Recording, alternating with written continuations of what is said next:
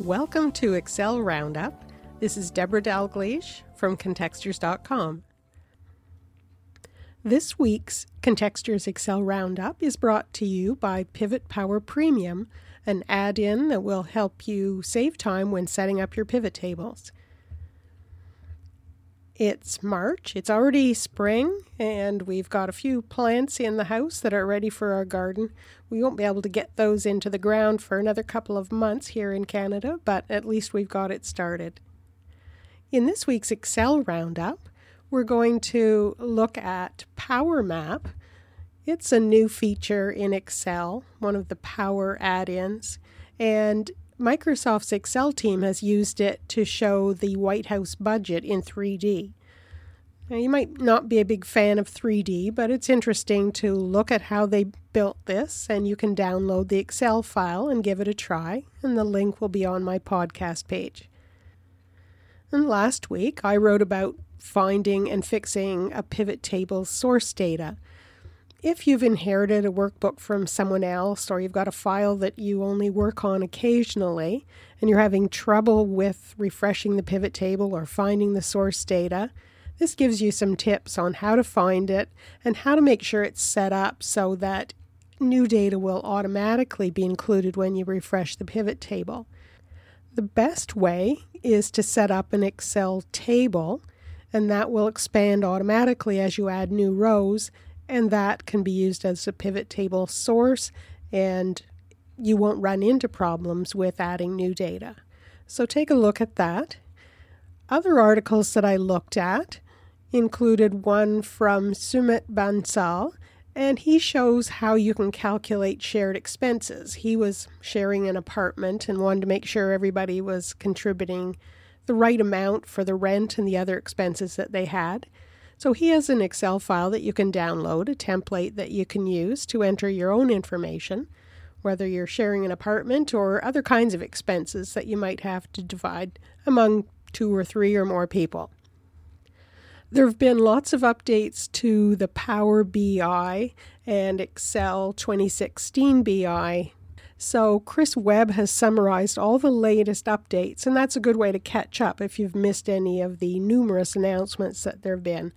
So, instead of looking all over the Microsoft site, you can just take a look at his blog, and I'll have a link for that. Chandoo has shared some of his favorite keyboard shortcuts. A lot of you use keyboard shortcuts for data entry, but he's using some for Excel formatting.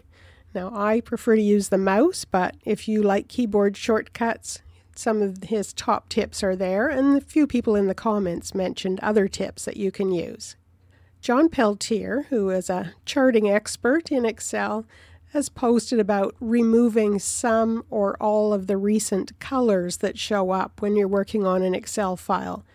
There are the standard colors, and then if you pick other colors, they show up in a little row in that color palette window. So he wanted to get rid of some of those, and he explains how you can dig into the, the back end of the file and go into the styles.xml document. So it's a little tricky, but it's a good tip if you ever run into this situation and want to get rid of those colors in your own workbook.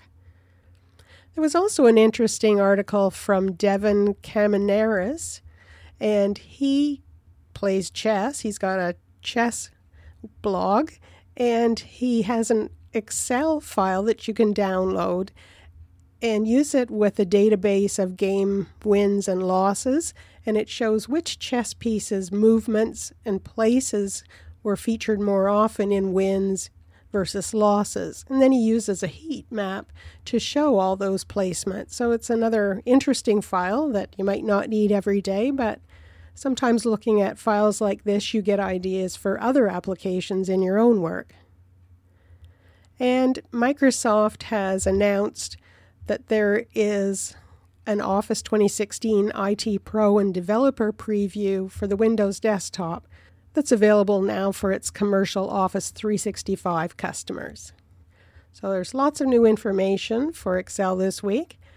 The links to these articles are going to be on my podcast page, so please visit www.contextures.com slash podcasts, and this will be Article 2015 0320.